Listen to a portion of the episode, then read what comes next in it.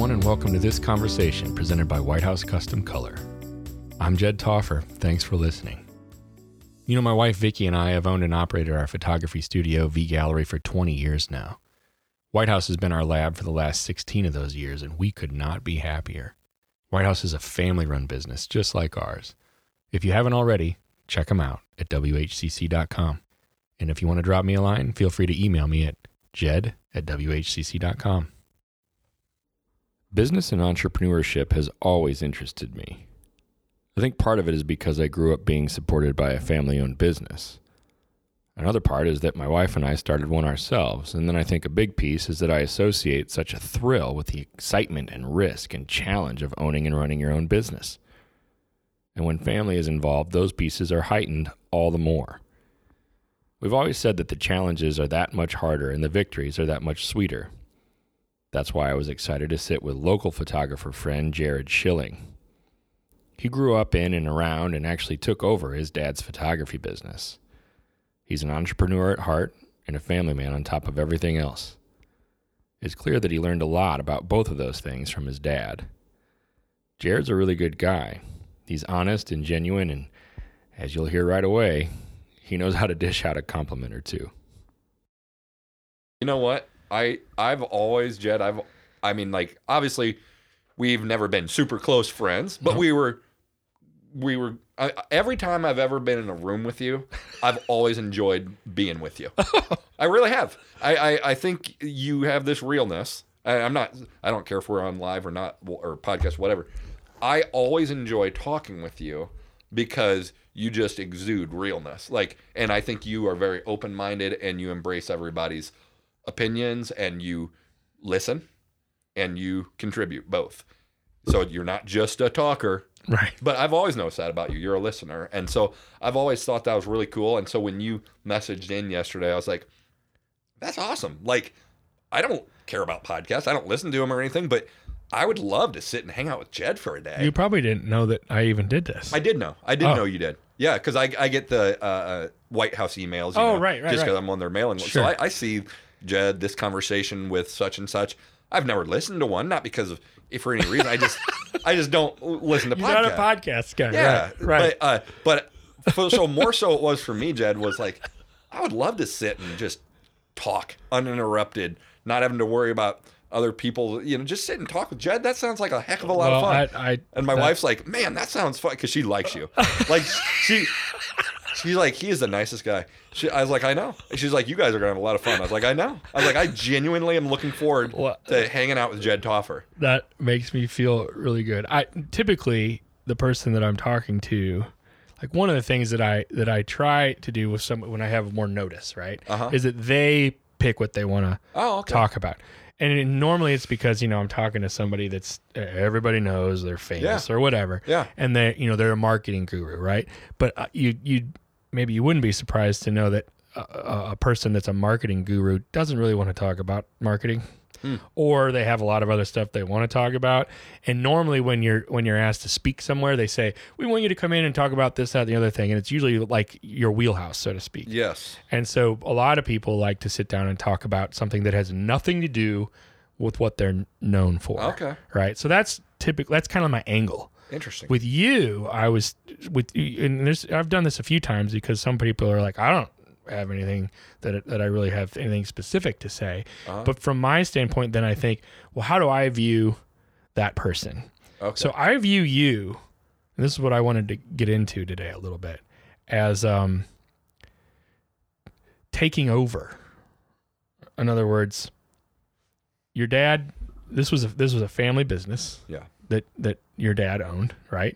Yep. And at one point, you and your brother, and correct me if I'm wrong. This is how I thought it happened. Is that at one point you and your brother were in the business with him, yep, working with him, yep. And now your brother isn't. Yep, hasn't been since 2003, 2004. What? I didn't know it was that long. I would have guessed about 10 years ago, maybe 7. I honestly either way, whatever. But he did photography for a little while, right? But he's not anymore. No. It's just you. Yep. And your wife to some degree. Yep. And you're primarily a wedding photographer. Yep. And where you say you're based out of East Peoria, or you're based out of Washington, Illinois? Where are you I would based say, out of? I mean, I would say we're based out of East Peoria. Yeah, that is where our gallery is. Yeah. So yeah, it's down there, still in the same spot. Down, still in the same spot. I mean. And so, from my thought about you and what you could talk about was essentially how that has happened and how it's gone from your dad as like the boss of whoever, yeah, and then you and your brother coming in and working with him, yeah, and how all that looked, okay, and then the transition into now it's you, your brother's out, yeah, your dad's out. Oh yeah, pretty well out. Oh yeah. I mean, I see what he's posting all kinds of different things. He's not in the photography realm, right?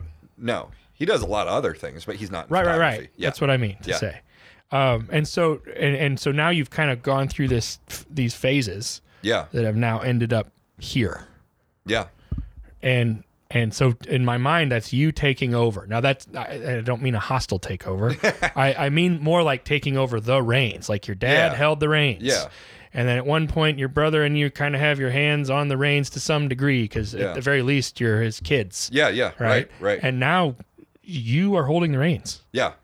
So that's what I mean by taking over. Interesting. Okay, cool. Who are you? Like, are we going starting with like name?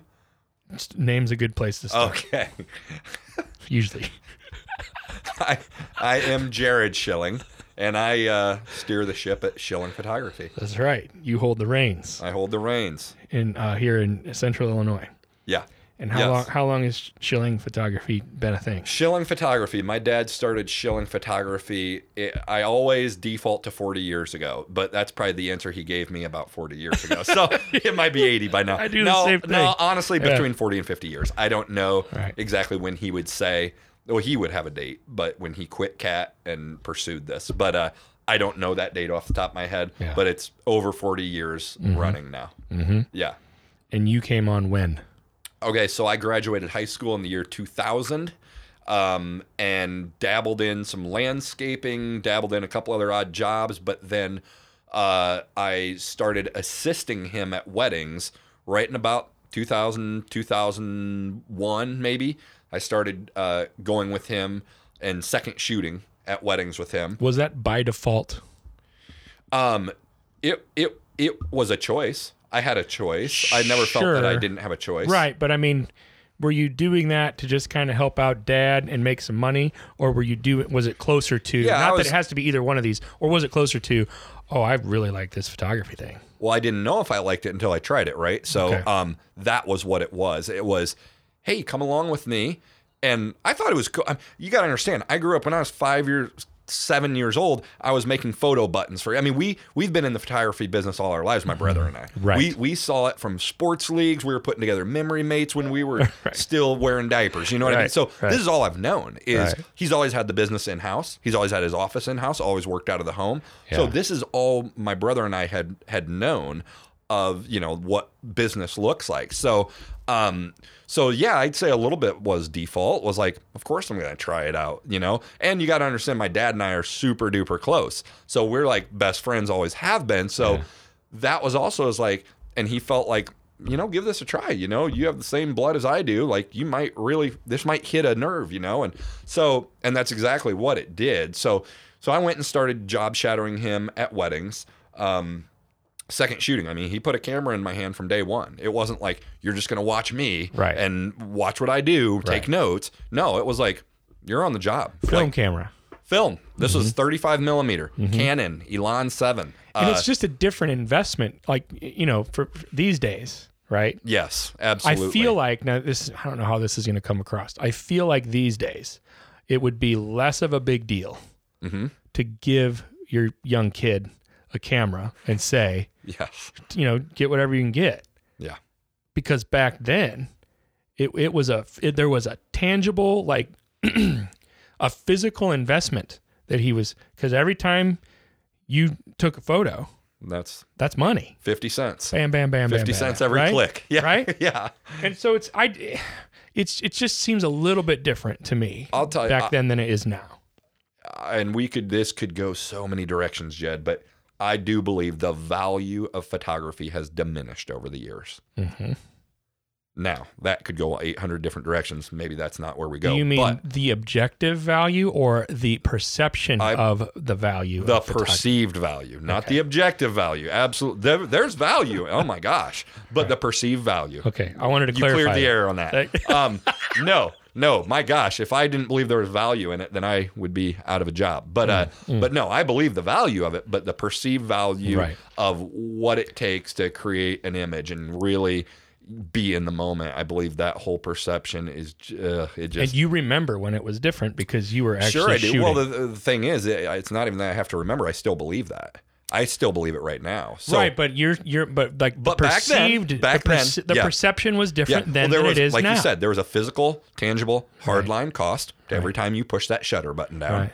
So what did that mean? That means I better know my stuff before I click this shutter. Right. I better have an idea of what aperture is, what lighting looks like, what bad light is, what good light is. Right. My gosh, I mean, what is depth of field? I couldn't just learn on the fly necessarily, even though I did, but there was definitely like, before you click that image, make sure it's going to be good. It did not behoove you to spray and pray.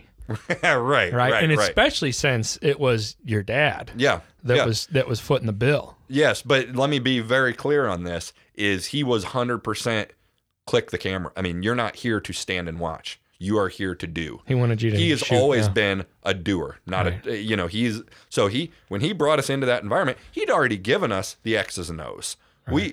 But there's only so much you can learn sitting in a room taking notes or watching video. It's like, now let's go do it. And so he never held that over our head. Like, okay, matter of fact, the coolest thing, Jed, that I remember was when I started shooting. So I'd go to weddings with him, second shoot, just get side stuff, help him out in any way, carry a briefcase here and there, whatever it was. And then what was really cool back then, there was such a thing called reprint orders. You don't see that much anymore because everybody gets the rights to their images, So back then they didn't have the rights to their images. Right. Another thing that, in my opinion, has devalued the whole craft. But anyway, so back then we kept all the negatives. Right. They had to purchase if they wanted a canvas image, if they wanted a 8x10, a 4x6. Okay, that has to be purchased through the person that took your photos. Right. That's not longer the case anymore, but it was back then. What was cool though is he said, Jared, you're going to get paid for every time they buy one of your images. Oh, now incentive. Talk about a cool. That's a carrot. Talk about an incentive. Right. All of a sudden, he now put some incentive. Right. Oh man. Residual sales. And that's why I tell you, money has always been a motivator for me. Right. Still is to this day. Right. And I don't think that's a bad thing. As a matter of fact, I want to instill it in my kids, but all I'm saying is this, when I saw a reward coming for my labor, that took it from 1 to 10. Right. All of a sudden, it was like, oh my goodness, I can make money doing this. All of a sudden then, it wasn't a year later, I was shooting my first wedding at Mount Holly Country Club at age 19 with Julia, my now wife. We weren't married then. And it was probably a 3-hour coverage for $600. Yeah. And I will tell you, that $600 meant the world to me. Yeah. You're telling me I can go out for 3 hours because there was no editing back then. It was just, I clicked the shots, I turned them into the lab on Monday. Yeah. And I get $600. Now, obviously, back then, I wasn't paying for my own insurance, my own, all the stuff. I wasn't footing all the life bills. Right. But back then, it was like, I did see, though, and to a certain extent, it's carried on, that this can be a profitable business. I can go out and be with people. I actually enjoyed it. I enjoyed the interaction. My dad has always been a people person. I saw the way he was always interacting with the bridal party, with the families represented. It was like, I mean, in some senses, he was kind of the life of the party as I watched this. Right. Like they were all feeding off of his energy as a photographer. Right. So I was like, and I loved it. Like that fed me. Well, you're like that too. I am. So you and your dad are similar in that way. People give me energy. Right. They don't drain me. Right. My wife, the complete opposite. People drain her. Yeah. So I feed off of energy and I give energy off the interaction. It's right. just, you know, once that wheel starts spinning, it's a win-win. Right. So, right. so anyway, so is that when you knew that Mount Holly? Because that was my next question, but I feel like you answered it. That was the first wedding I photographed, and I didn't have another odd job at that point. So, and I don't think I ever took another odd job since then. Mm-hmm. So I don't know if I knew, and I don't know if there was ever a defined. My dad never went to college. I was never forced to. And I don't know how this podcast, because there's no like climatic point where it's like, then he handed off the reins. My dad, the way he doesn't do anything conventional. Nothing is done conventionally how you would see textbook done. He's always just been kind of a rebel in a sense, and just a grinder, man. He just grinds and he just does what it takes in the moment. Yeah. It's not like he plans a whole ton. He does, but he's got an unorthodox way of doing life and business, and it works. Is that one of the reasons he's your best friend? Yeah, but that goes beyond. I mean, he's always taken the time to be my best friend. Mm-hmm. So that to me is the biggest thing. I mean, he never missed a basketball game. He never missed anything we were involved in. I mean, he was right there in the thick of it, cheering. I mean, like he was never absent. He was never distant. He involved us in his business. I mean, like I said, I was putting memory mates together at probably, honestly, 6-7 years old. I was sliding. We were always in the action, and we always got compensated. Mm. It was never. He was never a dictator. He's never. You're going to do this for me, because that would have turned me off. It was like, hey, you worked, you get paid, and I was like, this is awesome. I never had chores. I never had an allowance growing up. What we did, we worked. We if you want to get some money, you work for it, and then you will get paid. Right. That's the way it always was. Right. When we started shooting weddings, he could have had every right to say, you're shooting weddings for me, not for yourself. Right. You will get a cut of this. You will get paid. Never worked that way. You did the wedding, you get all the money. Is that right? Never so even was, when you were doing that. Never was any different. You got all the money. We had separate price lists. He had his price list, and then I had mine, and Josh had his. I didn't know that either. How unorthodox is that? It's a little different. And it worked. Like I just say, it worked. It just worked. And we would go to bridal fairs. I remember going to Weaver Ridge at a booth, the three of us in a booth, and they would select whether they wanted my dad, me, or Josh. Now, it just seems so awkward to me. How awkward could that have been? I'm scared just listening to it. It seems because if it was me and my dad and my brother, I would have got the least. Yeah. No. So it's like we even had a conversation one night around the table at home. Is Jared, what do you want your business to be called? Now, Josh, what do you want yours to be called? I remember thinking like, do I want in focus photography or all these cheesy, catchy photography names? They weren't back then. No, they but that's cheesy. Right.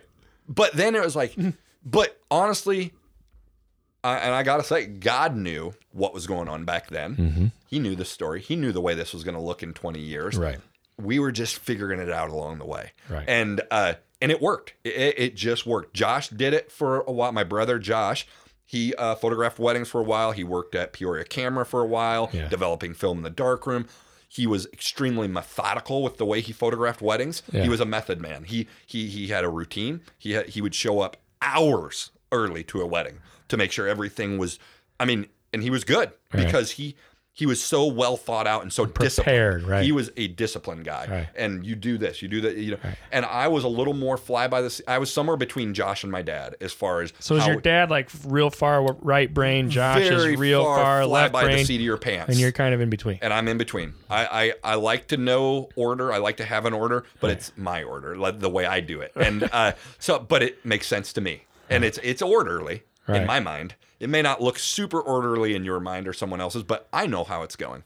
So I've been able to then, refine that over the years and this and that. So anyway, we're at this point we got married in 2003. Again, Julia, my wife, is an extremely creative person, has crazy, crazy creative stuff beyond what I do. And Lord knows I needed her during that time as well. So we started assist. So we were a team. And my dad had an assistant in his later years, but that was never a thing. You didn't need an assistant like you do now. Everybody, oh, well, who's your second shooter? I wouldn't even, we didn't grow up under that. It was, you're the photographer, you do your thing. So anyway, having Julia and I as a team and Josh and his wife as a team, that was something Schilling Photography could now offer. That was pretty cool. And at the time, I'm not going to say it was revolutionary because there were other photographers that were husband and wife teams, but it was just, now we had that. So now we were in that mix. And I think that was a cool thing. Then it wasn't long after that, when I say not long, maybe a few years after that, Josh was kind of, it just wasn't his thing. I mean, he still did a great job. It got to, what happened was, as it started going on, then it got into digital, then we got a digital camera, the Canon 30D in year 2003. And then we went digital. That was quite the transition because then we were shooting some digital, some film. Then it got to the point where, and I could belabor all this, but then it got to where we were all digital. And then I was doing all the editing for Josh, my dad, and myself. Oh, my. Yep. I was getting compensated. Good. Like I said, this was never a thing of you're under Schilling Photography by default. Right. You edit the weddings. No. Right. Like, Dad had me editing his digital files. Josh had me editing his wedding, and I was editing my own because I really embraced that digital path. Right. And I began to see how this could go a little bit. But then as it got a little further on, and I don't even know, 2006, 7, basically what was happening, I think Julia and I were kind of wanting to go a certain direction with it. My dad... And, he, I think he would say this too, was kind of, he was pretty set in his ways. He didn't, and he also didn't want to spend his life behind a computer. He'd never had to do that in his life. Of course. He'd always been, hey man, I shoot the wedding, love what I do on the weekends. Right. Then I send it to the lab. I don't have to think about it. Right. And then I do what I do, and he had a routine and a schedule for the week. Of course. Now all of a sudden, it's becoming more of a quote unquote job. All of a sudden, you got to now edit. You got to do all this stuff. Right. He didn't ever love that. And so... That's where I think a big turning point, and again, it kind of had to happen that way though. And so he started, just slowly handing the reins over. I mean, we'd get calls and say, hey, we request Jared. He photographed and my dad loved that. He's always been pro, us. Right. Like anything. Yes, awesome. Jared photographed your wedding. That's amazing. You loved what he did. Awesome. Jared, hey, we just got a call, man. Somebody just called in. They loved the wedding you did for their friends. They want you to photograph it. That literally would have been one of his responses. Right. So it was never jealousy or, oh, why didn't they want me? You know what? My gosh, no. So that started happening more and more. And so then with the digital, him not wanting to be behind the computer as much, it just started to make sense. Right. And he was... I don't think he was that old, but I mean, he was maybe 50. I don't know, whatever it was. I don't honestly remember how old he was the day he said, that's my last wedding. I don't know if he ever... He did do that someday. Or at one point, he said that. He said, I think, Jed, the conversation we had was, again, nothing was orthodox or like, here's what we're going to do. We're going to sign a contract. None of that stuff. None of it. It was, man, Jared, we were probably out on a boat fishing. Man, Jared... I don't know how much longer I'm going to do this. What do you think? Well, I don't know, man. It's up to you, Dad. Do you think you can run this thing? Do you want to run? Well, yeah, I mean, I think I can. I mean, all right, well, and I know there was a point there where he was a little frustrated with my initiative. We had a couple tough conversations, not many, but we had a couple tough ones. That I think so. There were some challenges along the way. Oh, sure, there were challenges, and and there again, it was kind of a thing of, we were in our mid-20s at this point. Of course, our style is going to be different than a 50-year-old. Right. So it was like, we had ways we wanted to see our pictures. We had an image we wanted to portray that we weren't. Right. Now I'm not saying it was because it was just like it wasn't happening that way, and so it's like. There was some rubbing, I think, a little bit here and there. Right. And I know there was some frustration where he believed, I remember there was a couple conversations where he didn't believe I was driven. Like, you got to show some initiative here. But Jed, truthfully, my heart wasn't in it the way it was going. So I couldn't really jump on board with the way it was going to be passionate about that. Right. I wasn't passionate about that. How could I can't fake stuff very well. So it had to be how I want it to be for me to be passionate about it. Hmm. So I remember there was a couple tough conversations in this and him saying, I had a sleepless night, are you going to be able to run this? Are you going to be, and I said, yeah, I think so. And so first thing we did, so he said then, okay, I'm going to be done. I think this was like 2008. That was my final year doing weddings. My dad said, okay, so what's that mean? Well, every call we get from there, I'm just going to field it to you. Right. Okay. Let's do it. And I was like, excited, but, you know, a little nervous probably, but excited. Mm-hmm. And so the two of us had purchased our downtown building. We had split the cost of our downtown studio space. We'd paid for renovations. We all just split it 50-50. Well, then we took the first thing we did, like the first day we had the reins, quote unquote, we remodeled the gallery. It was, okay, we're putting hardwood floors instead of tile. We're painting everything. We're getting new furniture. We're starting from scratch. We held an open house. And your dad was hands off.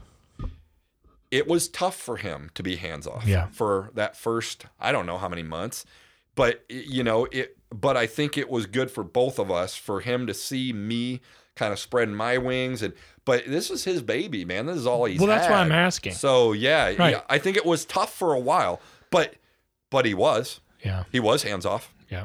He let us do what we wanted to do. It says a lot about him to me, knowing that it was tough for him. It had to be tough for him. And yet he still chose to hand those reins over in that way and let you do your thing. And let me be real clear on this. There was never a buyout. Uh-huh. There was never a contract signed. Uh-huh. There was never even a handshake. It was, I believe that day was a culmination of 20 some years of being best friends. Yeah. It was understood. Mm-hmm. It was like, you good, Jared? You going to do it? Yeah, I'm going to do it, Dad. Okay. Mm-hmm. Then it's yours. That to me is where he contradicted. He could have sold this business. Sure. Made a lot of money. Yeah.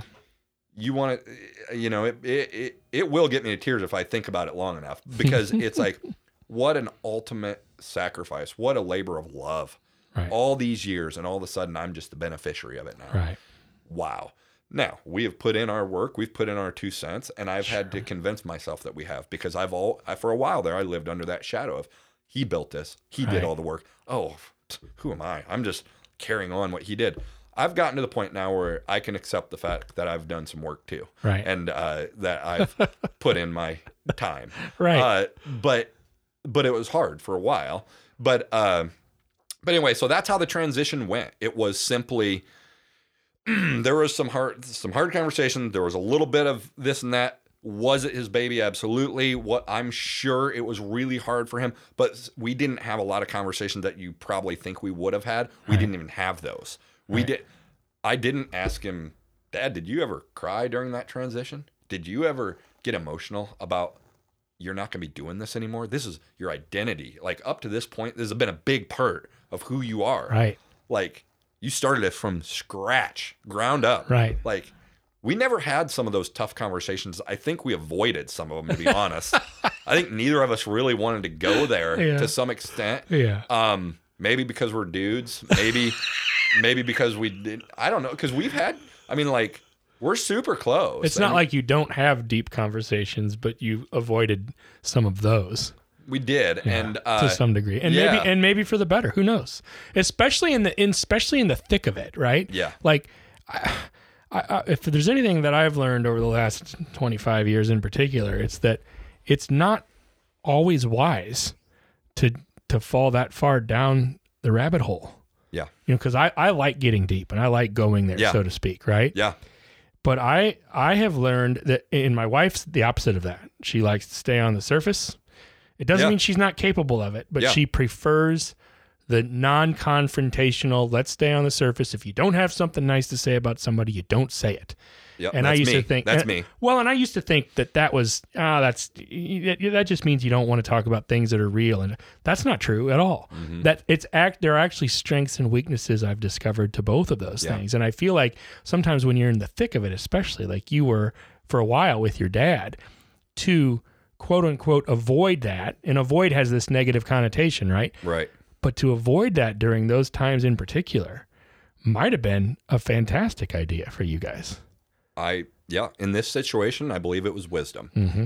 And whether it was unintentional wisdom or intentional, I don't know. Right. I honestly don't know. Right. But I'll go back to the Lord's hand in all of this. He knew the end he knew the conversations we needed to have and not needed to have. There's no reason to bring in undue hurt or say words that maybe are going to have years of effect if they're not needed. And and my dad, he didn't need to be heard. He didn't, he never, again, we're going back to 20 plus years of being best friends here. A man that gave me his kidney in 2003 that literally saved my life. You know, we're literally joined like at the body level. He literally gave you his kidney. I had a kidney transplant in 2004 in February of 04, and he was he wouldn't let anyone even come close to giving me. It was going to be him or no one. And so that's incredible. I didn't know that. That's like one of those things that you not use. It's nothing we go around and preach. But you say it's a saying. I'd give him my kidney. No, it's real. Or, it's like, real. When you said that at first, I was like, yeah, you guys really are tight. But you mean he literally gave you He literally gave me his kidney. Oh. I have 3 kidneys in my body, 2 which don't work, 1 that's working and has functioned, and that was in 04, and I get lab tests done every 3 months, and I've had a perfect report ever since then, and everything's going very well. So... yeah. So when I say we're best friends, it's like he literally gave his life for me. So that's why I think it can work for us this way. I'm not saying it's going to work for everyone. Right. But it worked for us. Right. Because the trust that was already there, the years of trust, years of friendship, years of sacrifice, honestly. And so, and it went both ways. When I look, like, I was a kid that I didn't get in trouble at home. Why? Because I respected my parents. I wasn't going to do anything dumb to dishonor them. Like, I respected them a lot. And, like, I may have had a couple instances, but, like, the stuff you hear nowadays, I can't imagine saying stuff to my parents that I hear kids have said to their parents. Like I love, like, my gosh, these are, like, my best friends. Like, of course, no, I would not do that. Like, that's how we were raised. We were very tight-knit. So, again, when we get to the culmination of all this in 2008, when the reins were quote unquote handed off, this was years of building into this. Right. Yes. So when it came time, sure, there was a little bit of hard stuff here and there, but it was pretty darn smooth.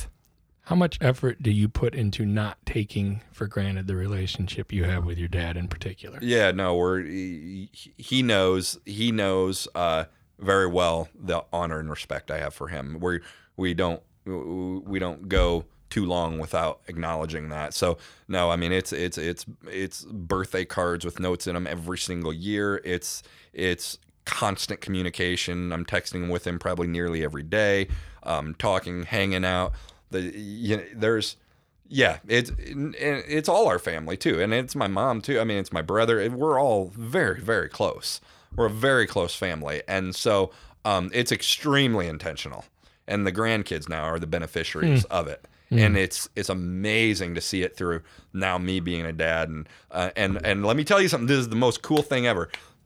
My daughter, who is 12, 3 weeks ago, assisted me at a wedding for the first time. Did she really? Second shot the whole time.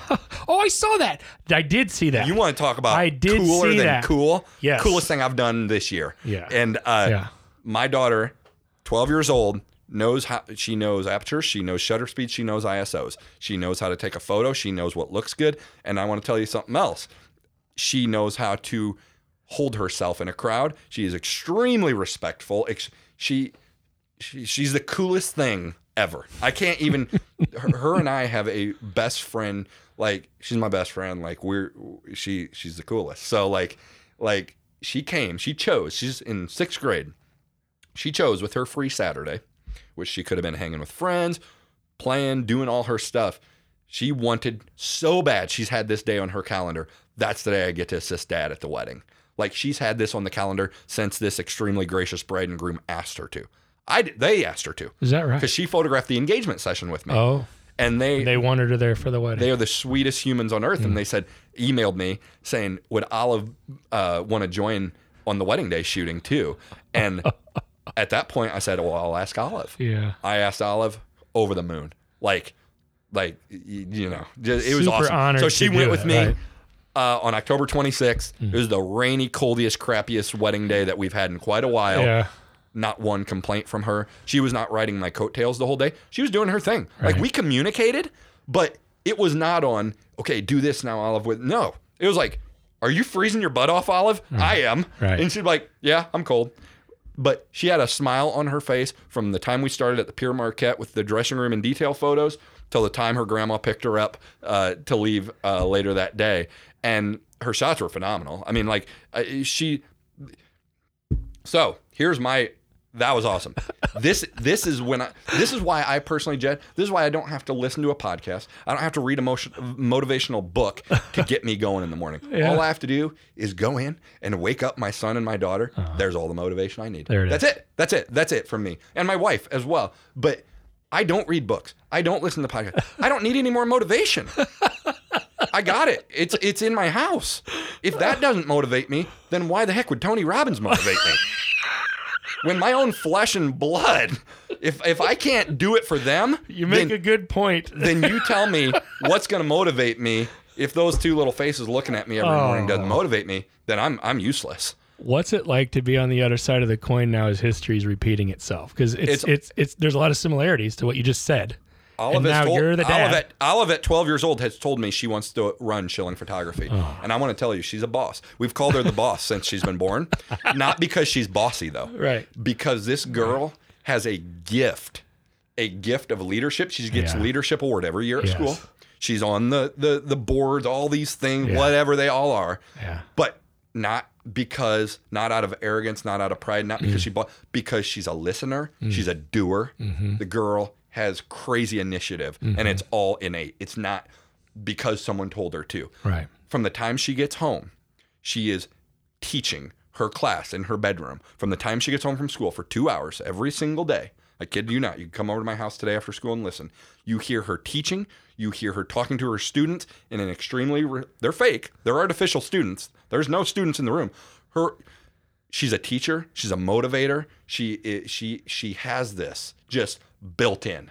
I don't take credit for it. Like, I love her. Well, I love her like a daughter, but she just has it, man. She has the gift. You might want to take a little credit. Here's where I take credit. There's a lot of similarities, I think. Yeah, I take credit in that my wife and I both encourage her to be herself. We encourage her, hey, Olive, if you want to go work at Disney for a year after school, go do it. Mm. You don't want to go to college, don't go. She's 12 years old, and I believe she has the ability to make some decisions right now that, you know, she...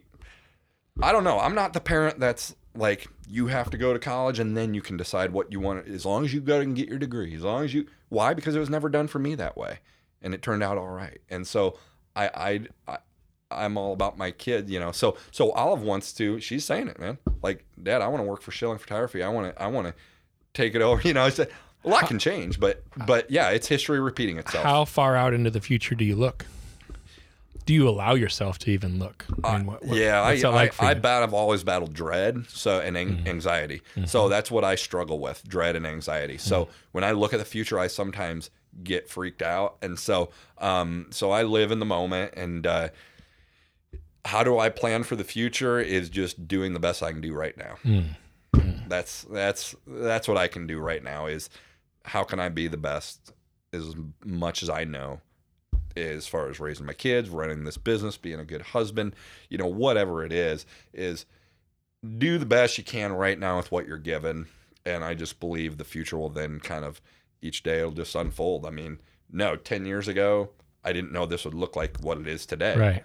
And so, and I'm sorry, I probably missed so much stuff, but even after, so when we were handed the reins, we redid the gallery. Another thing we did, we noticed that the business started really picking up.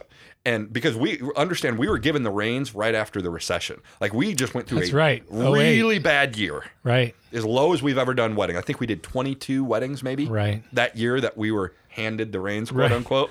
Right.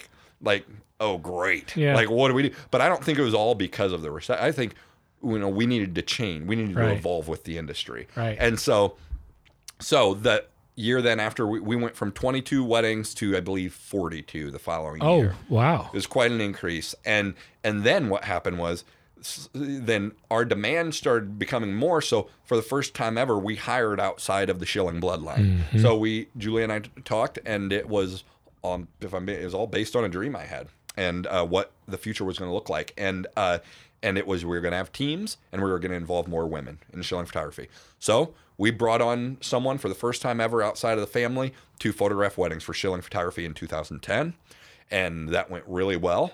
And so all of a sudden now Schilling Photography had two teams. Mm. Okay, then it evolved to three. Okay, that went pretty well, pretty smooth. So I believe it was next year or the year after we brought on someone. Now we have three teams. Mm-hmm. Now we can take on three weddings on any given Saturday. See, I like business too. It's not, yeah. I know photography gets to be so boutique-y of, oh, I would never, you know, we've got to stick to our brand and our, to me, it's a cop-out. It's a cop-out, you know, our, I don't know. Maybe some people don't want to go down that road. So I guess it's not a cop-out. Maybe that's just not what they're built for. But in me, it was like, okay, how can we capitalize on this? Right. We've got a market now. Now, to me, it's like we got to do the best with what we're given, and we can do more. So, right. So then we did. And we had at one point, Jed, we were up to four teams, I believe, in 2011 or 12 or 13 or something in there. I don't honestly. So we, at one point, we had four teams, and we did four wedding Saturdays. It didn't happen often. It wasn't every Saturday. Oh my gosh, you guys! It wasn't every Saturday, but those hot dates in the Junes or right. Septembers or Octobers. There was a lot of four wedding Saturdays. Yeah. And I was the one at that point editing all of those weddings. Oh, you did all of that? All the editing. Oh. And then buddy. I know. Then we enabled our one of our teams to start editing her weddings. Yeah. So she started doing that. So that helped out a lot. Yeah. Then we went back to three teams and then it kind of just ebbed and flowed. We my wife, she's always photographed weddings here and there. So then she was shooting some and now here we are in 2019, and I think Julia, my wife, photographed 10 weddings this year as the lead shooter with her assistant.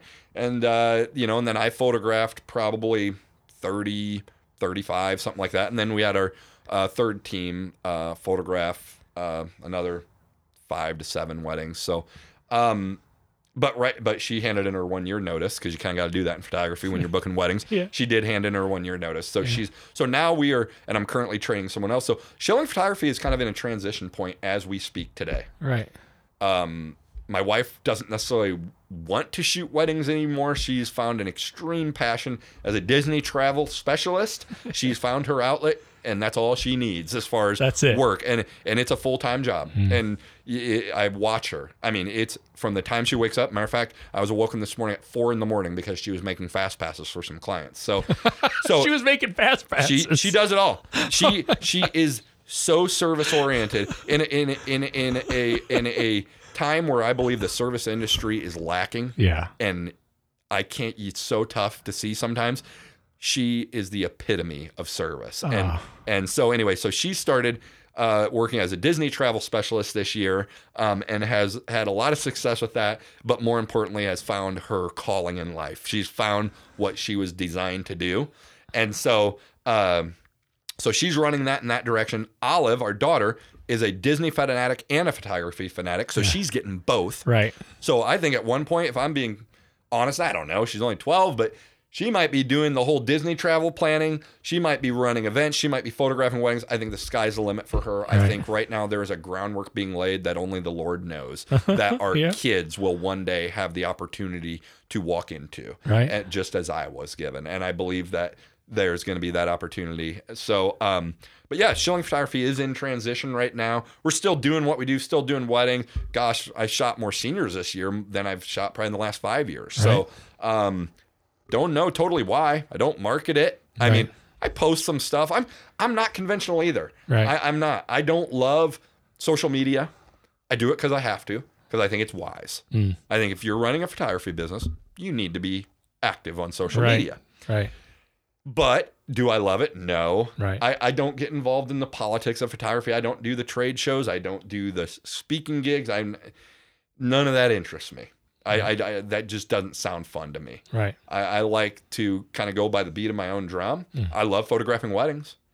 I love seeing people happy. Mm. I love knowing that I had a part to play in the biggest day of someone's life. Right. I think that gives me a lot of energy. Right. But outside of that, I would just assume rather be on a lake fishing, and that's not even a joke. That's true. I believe that's and Jed, you know that we've had this. Matter of fact, you came across that guy, gave me all the Zoom bait tackle. That's right. I wore that Zoom hat for many years, so I'm pretty true to myself. If the industry demands it, like if I see that, okay. Clients need to be getting their image rights or else you're probably not going to book a wedding. Okay. I'll evolve. I'm not that stubborn. Like I got to put food on the table. So, So I will evolve with it, but I guess I don't get caught up in I don't like drama. And so I see a lot of that going on around, and it's always been, it's nothing new. Right. It's not some epiphany here, but it's always been swirling around us, but I don't think we've ever been a part of it. Right. And you have no interest in jumping into the fray, so to speak. Right. Right. We will definitely work for anyone and help anyone out, but I think there's a certain client that we attract. Yeah.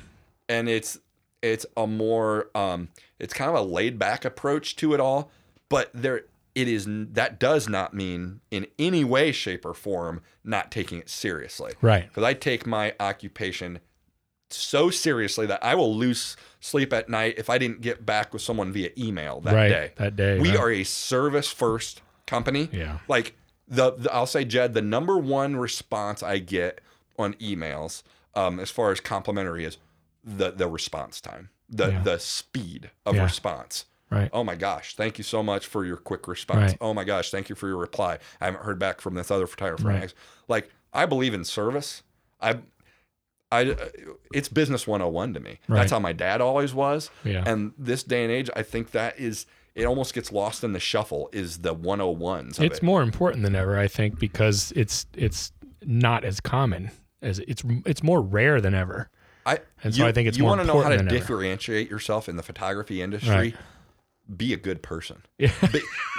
Don't look for what the trendiest editing way is. Don't look for what how can I make more?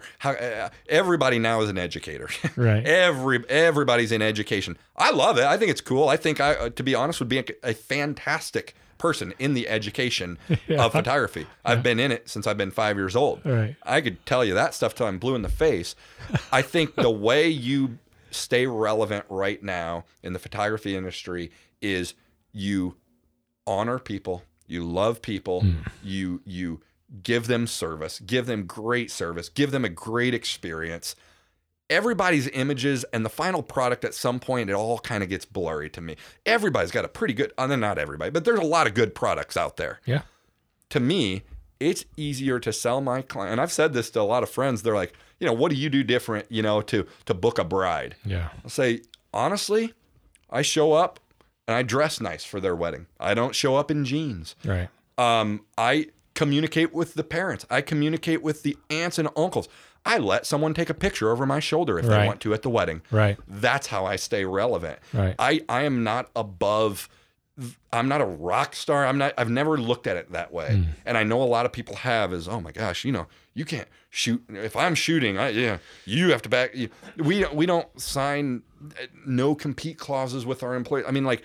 I just believe in the goodness of your heart should stop you from maybe doing something bad to me. Maybe that's a little naive, but it's worked up till now. Right. And so anyway, that's my, as far as photography, is how we've stayed relevant all these years, how we've continued to book lots of weddings. We still do a lot of weddings, is we just hang out with people. We love to engage, just like you. I think people are attracted to personality, even so more so than images sometimes. Yeah.